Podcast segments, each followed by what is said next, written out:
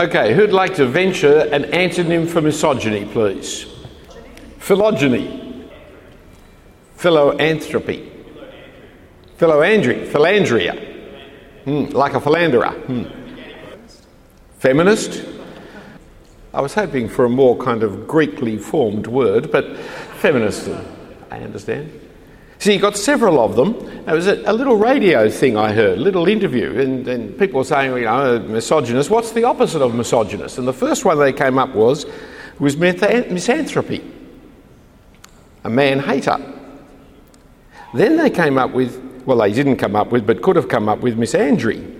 That is a male hater because misogyny's got to do with not so much human, it's got to do with woman as woman, so anthropy won't do, so you go for but there is a Miss misandry.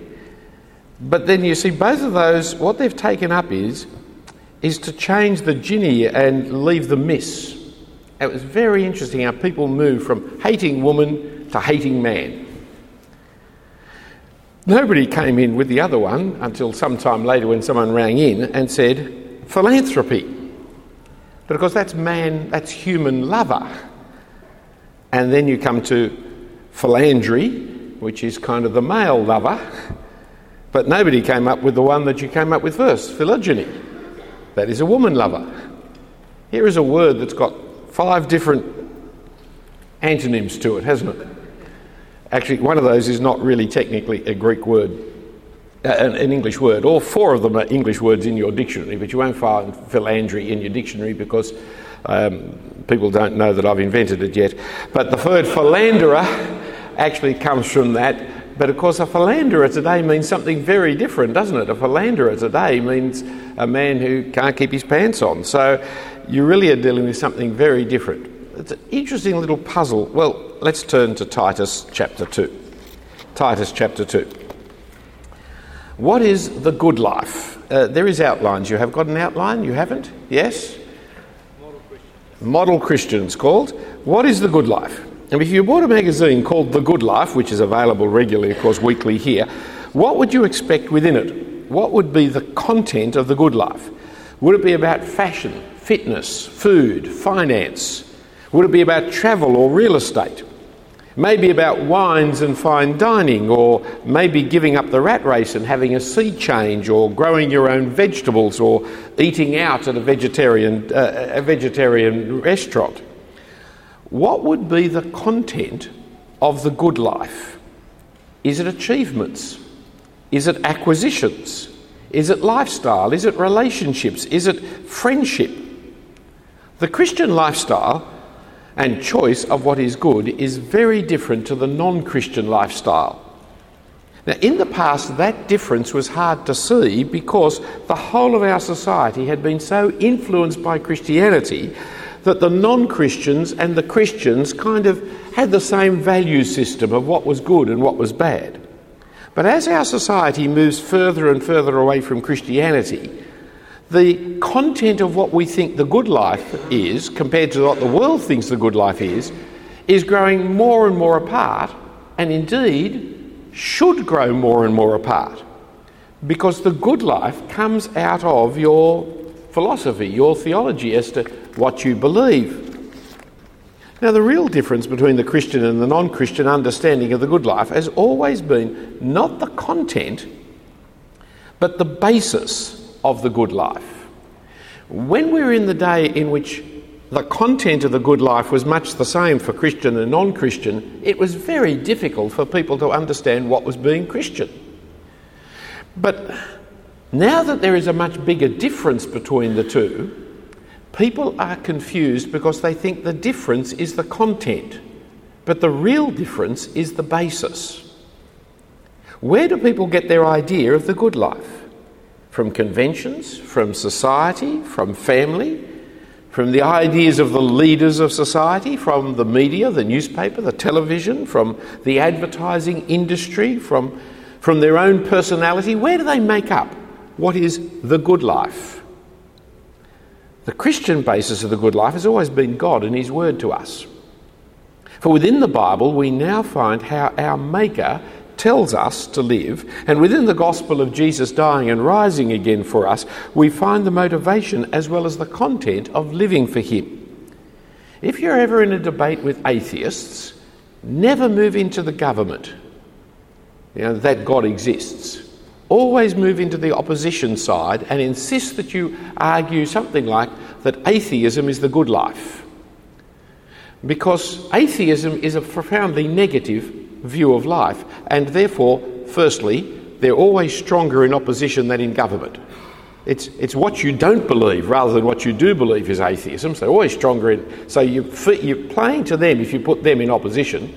But secondly, because it is a negative view of life, there is no good life in atheism. They can't come up with a good life. So make sure you always move into opposition and get them to tell you what the good life is. They don't know, but we know because we have God's word. Christians have three bases, three levels of arguments by which we know how to live as Christians. Number one is what God says, number two is what is right, and number three is what works. And all three levels of argument we can use. Any one of those three levels we can use because they're all true. See, number one, what God says is the revelation of the Bible. God tells us adultery is the bad life. Faithfulness is the good life. But the what is right is an intuition that there is a just, there is a fair, there is a right way of operating, which is true because we have been created in God's image to rule the world under his authority by his ways. And so humans know that there is the right. And thirdly, it all works because God has created a world which works. And so the argument of what works, it comes from utility. It comes from the doctrine of creation. Because we believe that God who speaks has created us in his image, we can argue from that's the way to go because it'll work. That's the thing we should do because it's right. This is what we should do because God says it. Because God will say what is right and what works. And therefore we can have all three. But of course, the non Christian can't have all three because he hasn't got what God says, so that gets lost out. He still, because he's human, will say, But that's not fair, that's not just, that's the right way to go. Although that's an intuition, there's no argument, there's no basis in rationality for it. And so when he's argued to argue his case, he will always move to utility because that's what he can argue about. But of course, utility is a very difficult area to argue. Now we see all three levels in Titus 2 1 to 10. When you come to this passage telling us about the good life, all three are there. But we must be prepared to face a passage that is going to call upon us to be different. Different to our world, because the content will be different as an outflowing of this basis. Now, before we look at the content, I want us to look at, uh, develop more this background of ethical discourse. This is not the kind of bit that I would put into the sermon that I preached here some months ago on this passage, but in ministry training and development, as people who are going to try and explain the Bible to others, let me give you a bit of the background here, which is really important. See, the character of each of these three levels is so different. What God says looks to the past, is absolute, this is right, that is wrong, is relational. I've got to submit to God, I've got to trust God that He knows that He is God, and therefore is about my submission to God and it's a theological discourse. Whereas what is right looks to the present. What should you do now? Is that right or is it wrong? Is very powerful because it is so moral. That is what it, it, it touches people. You want people to do something, appeal to morality. That's not fair. That's not right. That's not just. It's good that they are the words that have terrific power in our society. That's why there is appeal all the time to discrimination and anti discrimination. Because it's powerful and moral, but it's also intuitive. And actually, the only way in which it can be argued is philosophically. You, you move into Kant and, and his categorical imperatives. That's the only place you can find this kind of argument. What works looks not to the past or the present, but to the future. It's the outcome based. So it's, it's how do we do harm minimisation kind of arguments. Now, it's arguable. If we do this, these will be the consequences. If we do that, those will be the consequences. Everyone who does this has this problem. Everyone who does that has this joy. Therefore, go this way rather than that. It's arguable. But it's amoral. There is no right and wrong, there's just outcomes that are preferable or not as preferable. It's without morality, though it's an empirical, scientific way of coming to discussions. Now, all of them have problems.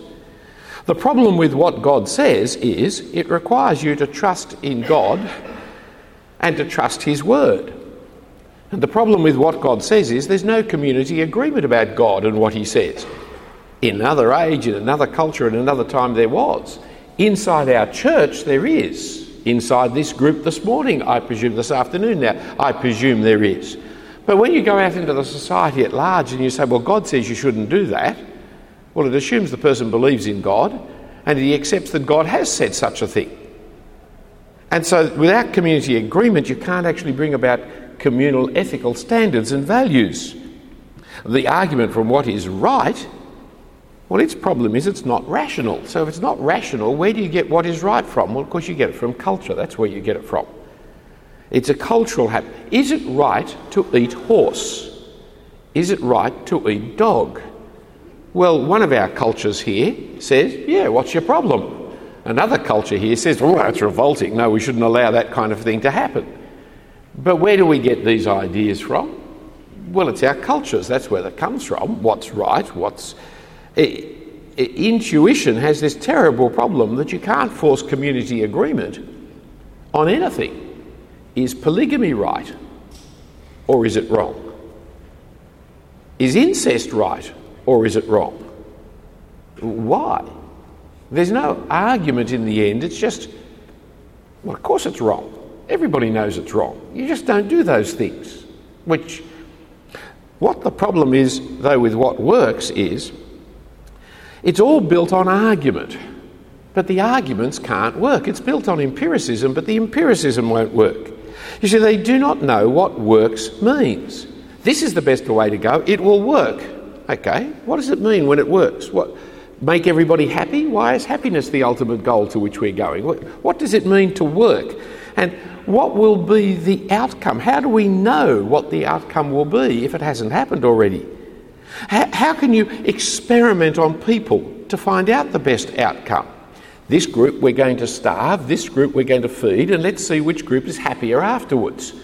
We can't experiment on people without crossing moral boundaries, which give us big problems in the con- and then we can't really do it with a proper control group.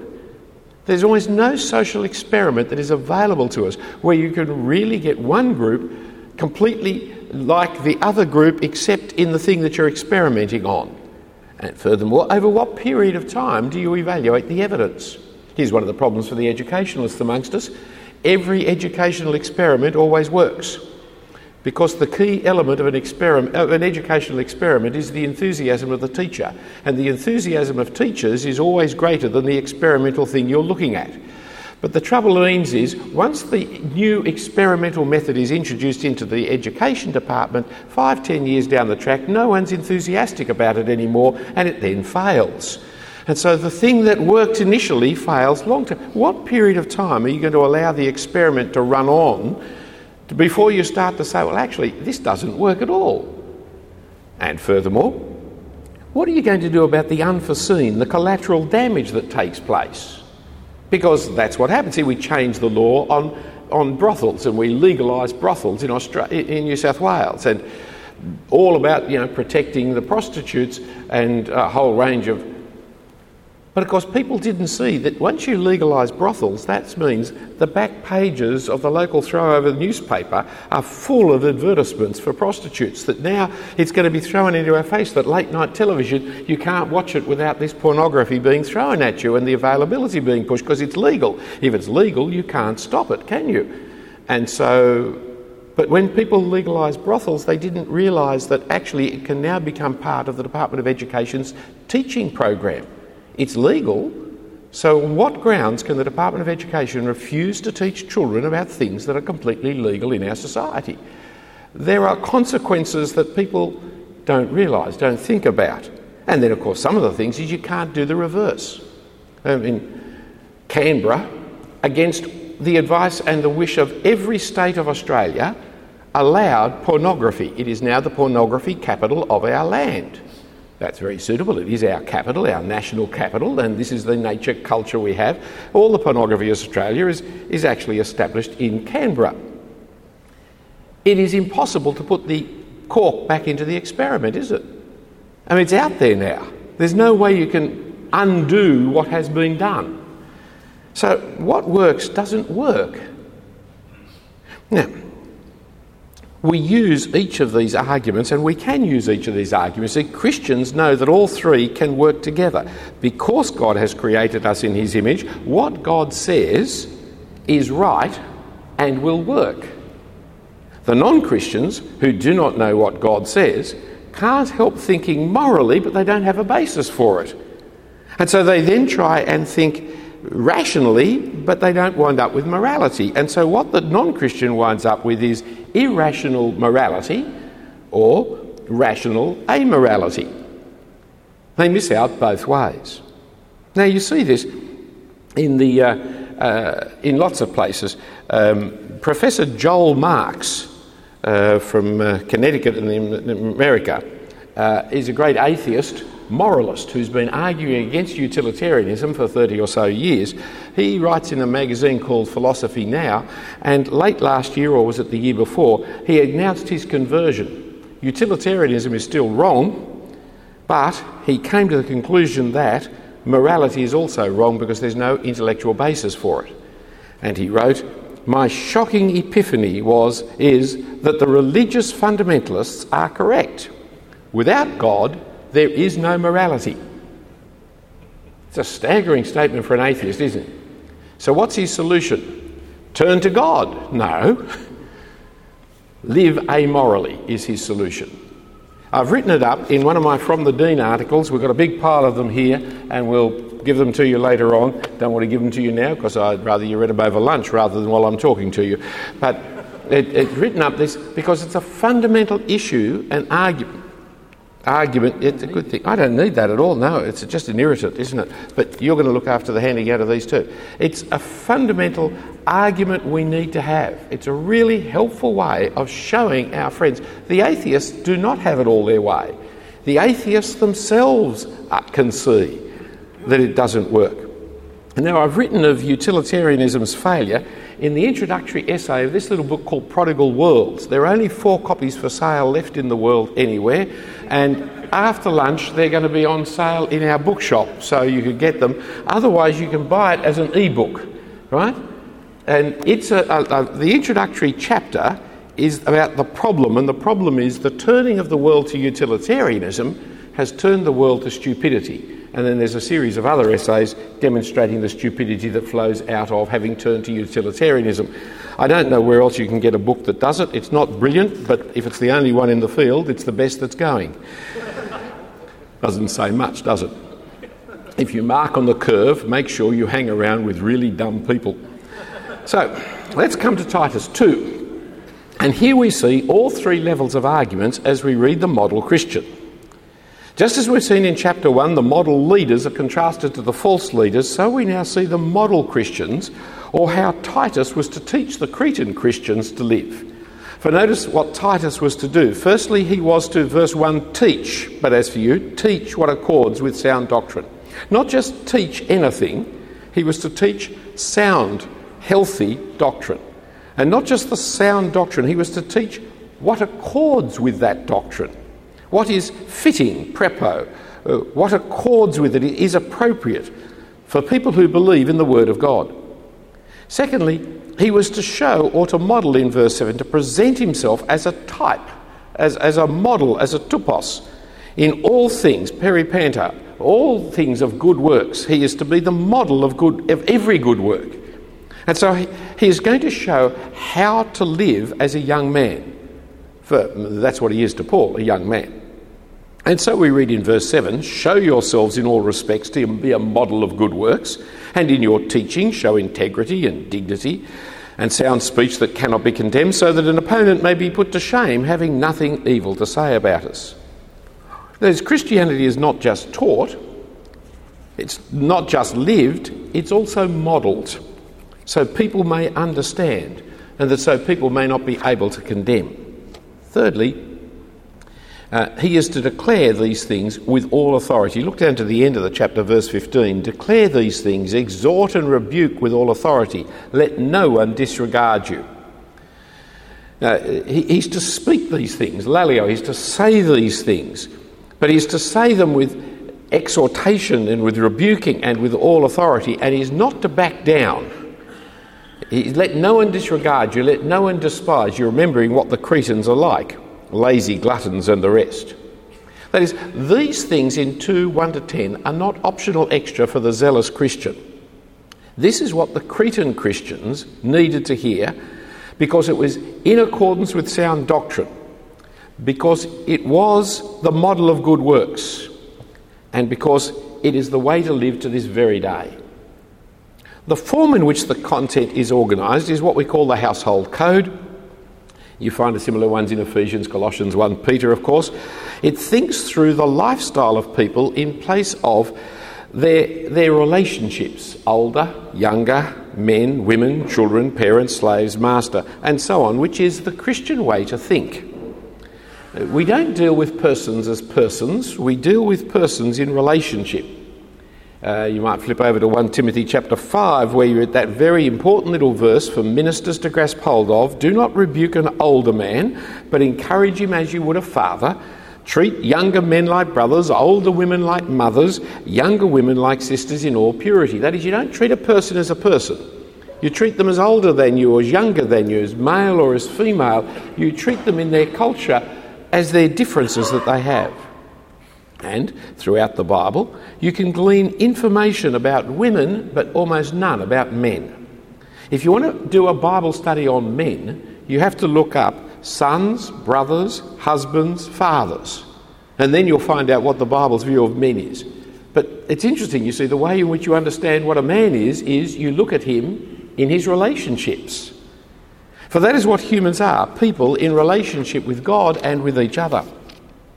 Here in Titus 5, then the groups are addressed to older men, verse 2, older women, verse 3, younger women, 4 and 5, indirectly through the older women, younger men in verse 6 and through Titus in verses 7 and 8, and then slaves in verses 9 to 10. I take them in turn. And firstly, then, older men. Older men are to be sober minded, dignified, self controlled, sound in faith, love, and steadfastness. These are not the elders, the ones to be appointed, it's a slightly different word. It's not presbyter. Uh, my text has now destroyed my. Uh, I printed out, I wrote it on one computer which actually can print the Greek, and I've printed in one of these ones that won't print the Greek on me, so I get a little lost. Um, but the word here, presbyteras, as opposed to presbyteros, it's actually a different word. It's the word that means an old man. Now, I leave it to you whether you want to apply this to yourself and whether you consider yourself to be an old man or not.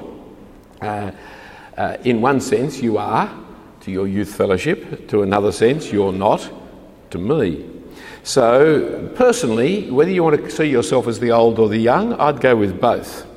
The older men, I still see myself as the young man, uh, the older men need to have maturity. They need to be sober minded. The word just is sober, there's no minded in it. They've got to be sober. Now, of course, the word sober does mean a sobriety of mind, but it's the word sober, and we lose touch with reality by adding in minded, as if nobody in first century Christianity ever got drunk, and no one inside the churches ever got drunk, when in fact it's, it's like the word idolatry. Tim Keller is using the word idolatry to equal sin. If you keep using the word idolatry like that, you'll lose the meaning of idolatry. Idolatry as covetousness is a metaphor. But if you don't believe in religious idolatry, then idolatry as a metaphor is not going to work for you. And the fundamentals of idolatry is not covetousness, the fundamentals of idolatry are little statues that people worship their God through or worship as their God. That's what idolatry is, and you need to remember idolatry is rather than just kind of, well, sober minded's like that. It's about getting drunk and not getting drunk. Uh, dignified You've got to be serious and worthy of respect. I met a couple of Americans the other day, and the young one called me sir, and I said, Oh, please call me Philip. And the elder one then kind of uh, politely raised a rebuke with me and said, Well, if uh, young men like this call you Philip, how can you ever teach young men to respect you? Uh, uh which I kind of, because Americans are very big on yes, sir, no, ma'am, and all this kind of thing. And it's part of the Bible that you do respect your elders. That's what you should do. Rise at the presence of the elder. It can differ from our culture, but here it is in terms of the elder himself. How do you get people to respect you? It's by being respectable. That's how. Uh, it's a very simple way for women to know how to get men to treat them as ladies. That is by being ladylike. It's very simple. Uh, it's very simple for know how to get people to treat you with respect. That is, be respectable. Be somebody who is dignified, somebody that people will respect. If you keep on acting like the idiot, well, excuse me, they're not going to respect you. That's the character of it. And so the older person should be dignified, serious, worthy of respect, and self controlled. Now, this is a word that comes up over and over again in the pastorals and in Titus, not in the rest of the scriptures. And in this passage, it comes up several times.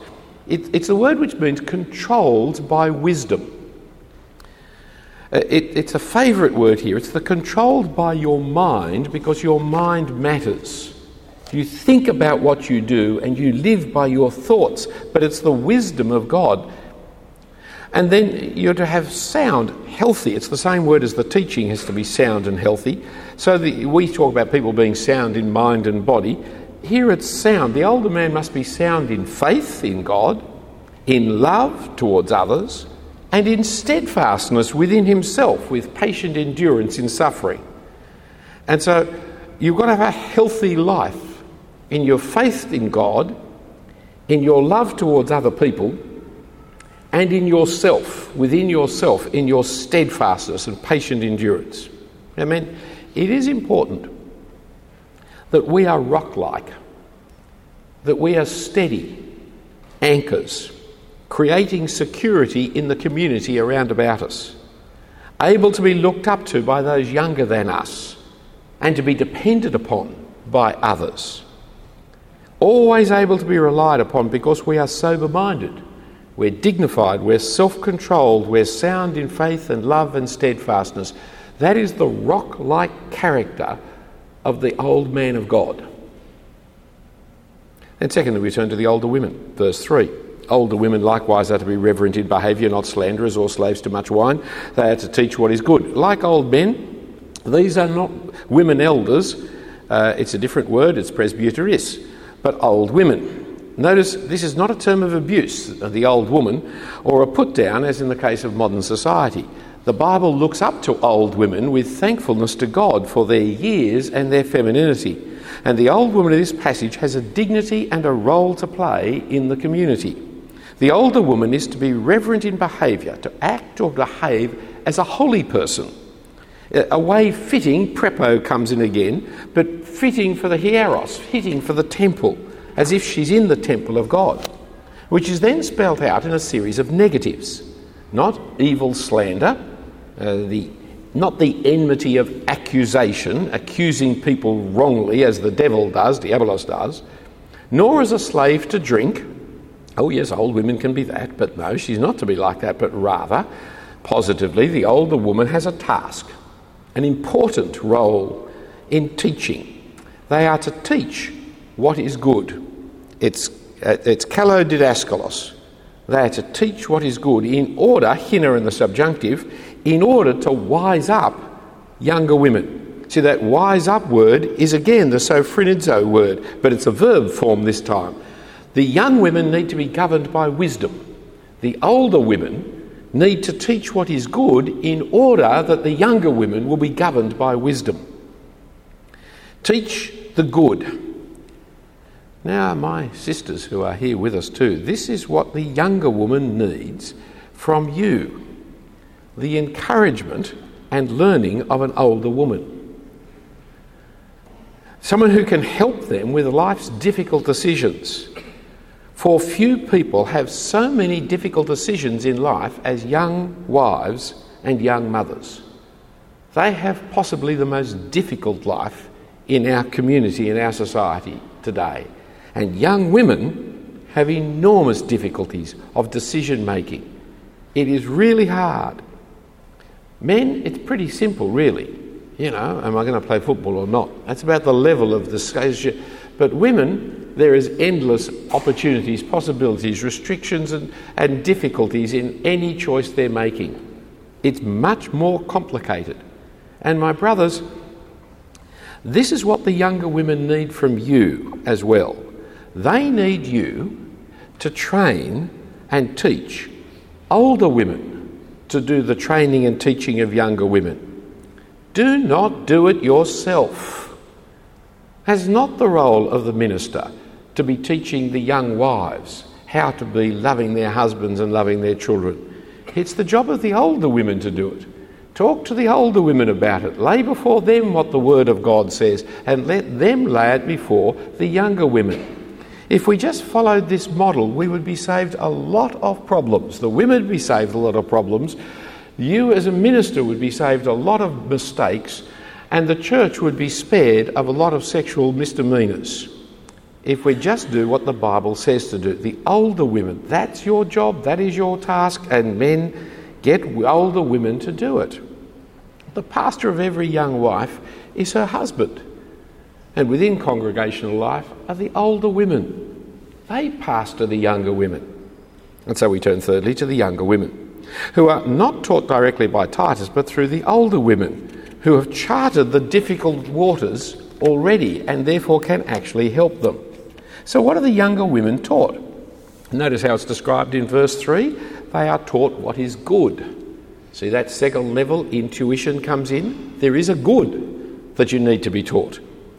And it is this which will train them, will wise them up to live under wisdom again. The self controlled word occurs again. So, for instance, uh, the adjective this time commencing in verse 5.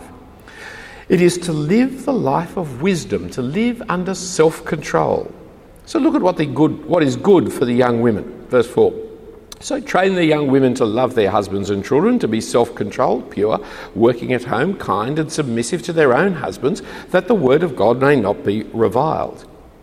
Younger women need to learn to love husbands and child, children.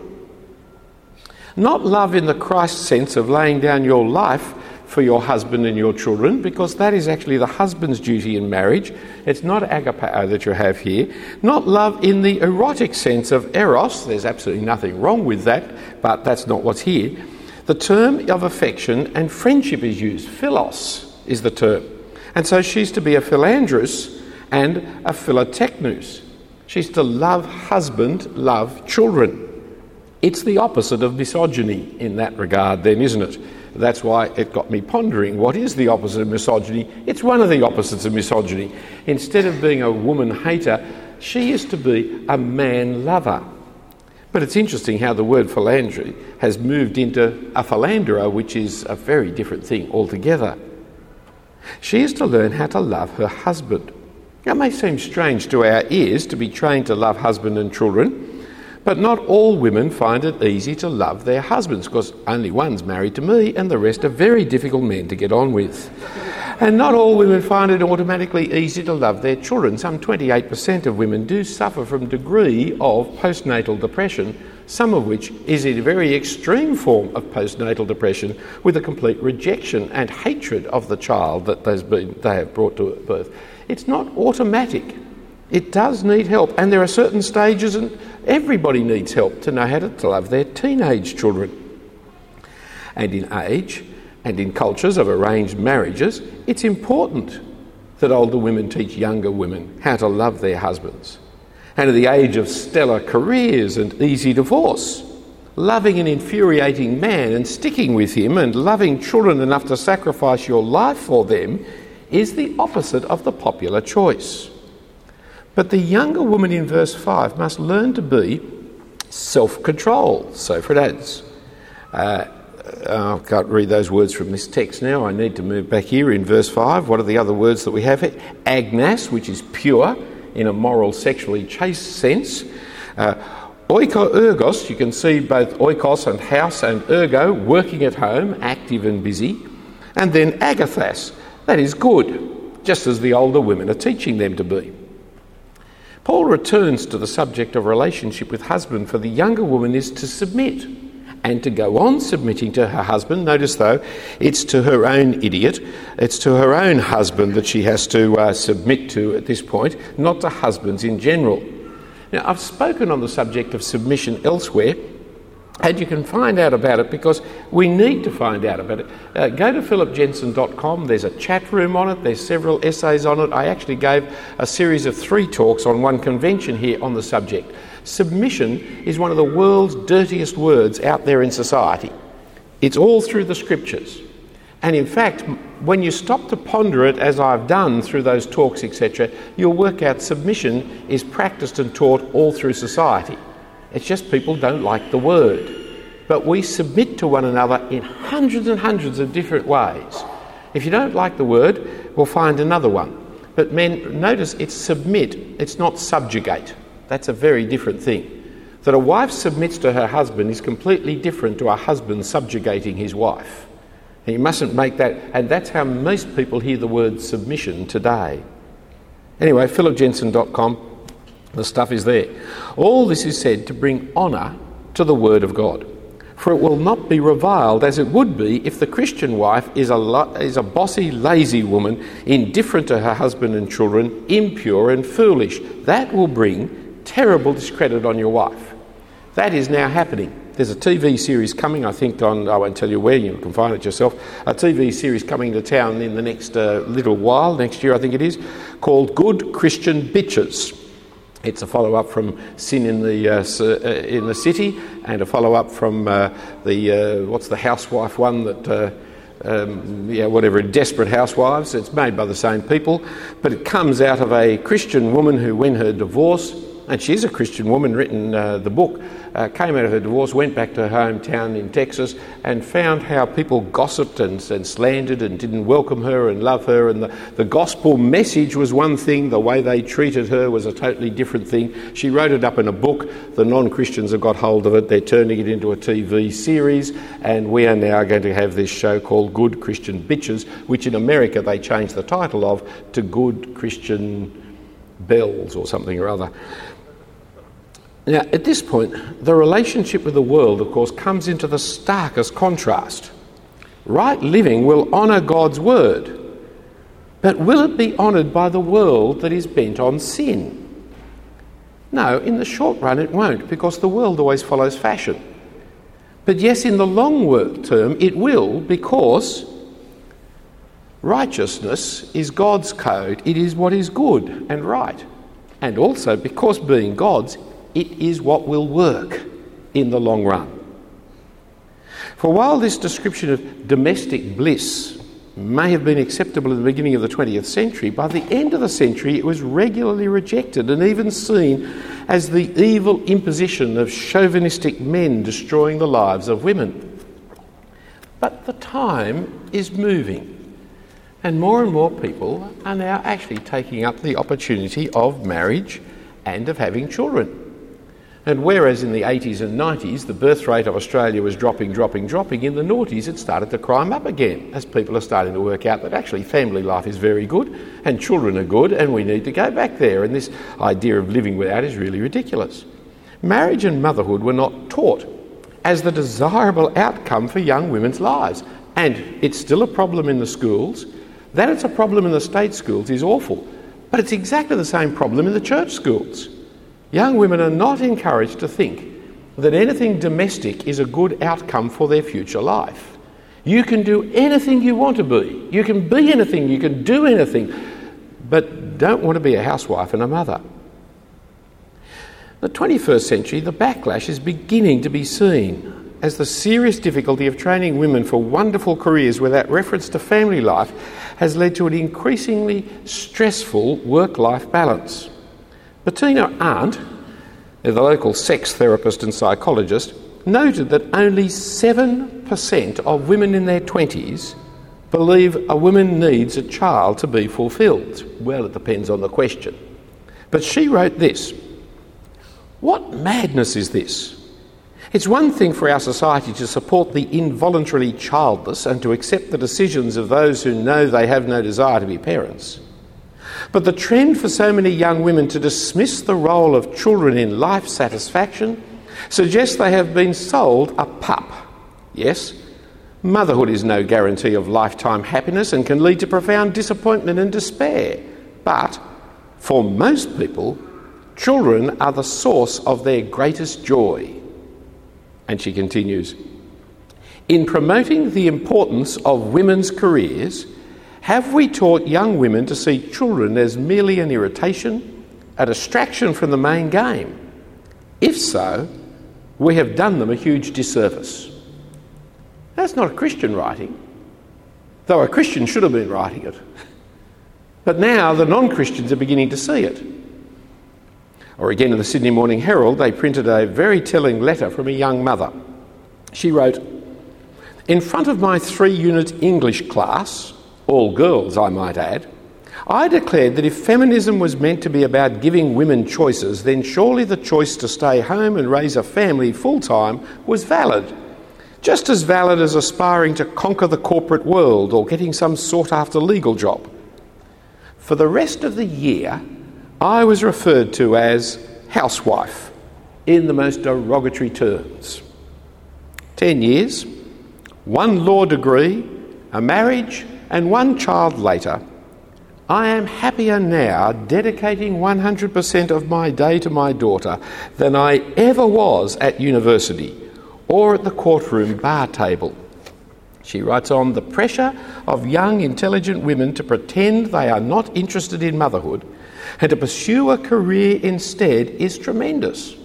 The pressure to return to work and not throw it all away is just as harsh. Or again, this book came out a couple of years ago by uh, Sylvia Ann Hewlett, Creating a Life Professional Women and the Quest for Children. She interviews 50 of the most famous professional women in America and as a result of the interviews doesn't write the book she expected to write. She writes a book about how miserable they all are, and the main misery point for all of them lack of children. That's the main misery point. She argues that most successful career women regret deeply not having children, especially as it was a choice they never made. She describes it as a creeping non choice. And she wants to encourage not only more family friendly work practice, because she's still very keen for women to be in the workplace and to get ahead, but also young women to be intentional about marriage and children and not let the opportunity pass them by for the sake of career. None of these three women that I've just mentioned to you are writing from a Christian viewpoint, but all in their different way are pointing to the failure of rejecting God's way taught in Titus 2. What we have here in Titus chapter 2 is God's word to us about the good life. It's what is the good life, what is ultimately the world will recognise as the good life, and we must put our trust in God's word. Let's turn to the fourth group, young men. Likewise, verse 6 urge the young men to be self controlled, and that's spelt out for, by the example of Titus in verses 7 and 8. Show yourself in all respects to be a model of good works, and your teaching show integrity and dignity, and sound speech that cannot be condemned, so that an opponent may be put to shame, having nothing evil to say of us. The key thing young men must learn is this self control, this living by wisdom. This, this time it's an infinitive verb. So, freno it's the greatest failure of young men that they do not stop and think. They race in without proper risk evaluation and they do not instinctively understand risk. But are driven by their testosterone, they blunder into one foolishness after another. Now we know that the male brain doesn't develop fully until the mid 20s. Some, I'm sure, are slow developers. The last part of the brain to develop is the risk intuition area. That is, if you ask young men to stop and think it through, they can usually work out what the risk is. But if they don't have the opportunity to stop and think it through, they generally cannot see the risk that a person in their 30s, 40s, 50s can see instantaneously. That's reflected in the way in which young men drive their motor cars and reflected in the fact that For years we've known it, not by the brain scans we're presently using, but by the fact that our insurance policies were much higher for men under 25 when driving. It's also, of course, the reason why young men will jump out of trenches and run towards firing guns from the opposite side. Although in the World War One, there was another reason they jumped out and did it was because if they stayed in there, the officers behind them would shoot them in the back. So there wasn't all that much choice. But if you want someone to be stupid and jump out of a trench and charge towards the opposition, get them to be young. The book of Proverbs is written to a young man. It's written to teach him wisdom so that he might live under wisdom. The best child training books that are available in this world is the book of Proverbs. The youthful passions that Timothy is to flee from in 1 Timothy in 2 Timothy 2 are argumentativeness and quarrelsomeness. So Titus must set an example, model, be the type of good works, demonstrating living the self-controlled, wise lifestyle in all matters of life you're running a young people's group, the people that you're ministering at younger than you, what is the model that you set them? This is the model. Living a self controlled, wise life is the model that you are to set them. In his teaching, which is the prime activity of the minister, he is to show integrity. It's the, the opposite of corruption. Uh, BDAG says literally, he's to show incorruptness. Uh, he's to show dignity, which is the same word as the elder man is to show in verse 2. You must be of serious respect. Uh, some years ago, my wife very kindly said to me, Phillip, I've thrown out your jeans. I said, Well, I like my jeans. She said, Yes, but it wasn't dignified the way you wore them. Not many people take the Bible as seriously as my wife does. Whether her judgment on my anatomy and the configuration with jeans was right or not, her concern about the dignity of the minister was right. Watch out, brothers, that you do not judge teachers and preachers by the worldly success of their inflammatory and careless rhetoric. You can draw big crowds and excite much interest, but not necessarily do the work of God. I mean, we do not want dull, uninteresting, boring teachers. Please, please, please do not make the Word of God boring. We do not want dull, uninteresting, boring teachers, but we do want serious teaching with integrity and dignity because that's how God says to do it. The joker, the inflammatory, argumentative preacher, is not always doing God's work, and he's not always doing it God's way. I'm preaching intensely to myself in this passage, let me assure you. And so we're to use healthy speech, again, the same word as back in verse 1, the sound, wholesome, health giving words. Not saying or doing anything that will give the opponents anything to condemn us or speak ill of us, knowing anything against us. And so make it impossible for them to speak ill of us. Young men are so given to rash, argumentative rhetoric they still have to learn to control their lives and their tongues. Finally, he turns to slaves. About one third of the Roman Empire were, of course, slaves, people in a variety of bonded services and different kinds of bonded services and slavery. By the way, I heard on the television last night by a group who's trying to advocate we uh, take social action that at the moment there I've forgotten what he said, 27 million slaves in the world today, which is the largest number of slaves at any point in human history. So we think slavery has been done away with, but there are millions of slaves in the world today. We need to still do much about it. But to them, Titus is not to teach revolution or to dismantle the institution of slavery, but verse 9, to be submissive to their own masters in everything. They're to be well pleasing, not argumentative, not pilfering, but showing all good faith, so that in everything they may adorn the doctrine of God our Saviour. They're to live out their unfortunate situation of life with honesty and submission that is what accords with sound doctrine. That is what adorns the doctrine of God our Saviour. The application of this is not so much to workers, but to people in bonded service. Who are they? Apprentices, graduate bonds, people who have entered into obligatory com- uh, contracts that force you to work for others. The temptation of these situations is exactly what is being addressed in this passage. That rather than doing the work you owe the person they're obliged to. What you do is you quarrel and argue, you pilfer and you show bad faith instead of getting on with the job and submitting as you should. Now, while we've, applied, uh, while we've had to pay attention to the content of what the passage tells us about our lives, I bid you, old and young men and women, do what this passage says. This is what the Bible says to do, do it. Yet in, it is in this passage that we can also see the why of Christian behaviour. It's because this teaching is part of the revelation of God to us. It is His word, not just Paul's. It is His word, His doctrine. This is the way of life that reflects what is in accordance with the gospel word of God our Saviour. If you live this way, you will show and adorn the gospel by the way you live. Secondly, because this is good. This is the good teaching of the older women to the young women. This is the model of good works that Titus is to set, especially for the young men. So there's a first appeal is this is what God says. The second appeal is this is what is good. And the third, because of the practicalities of living this way.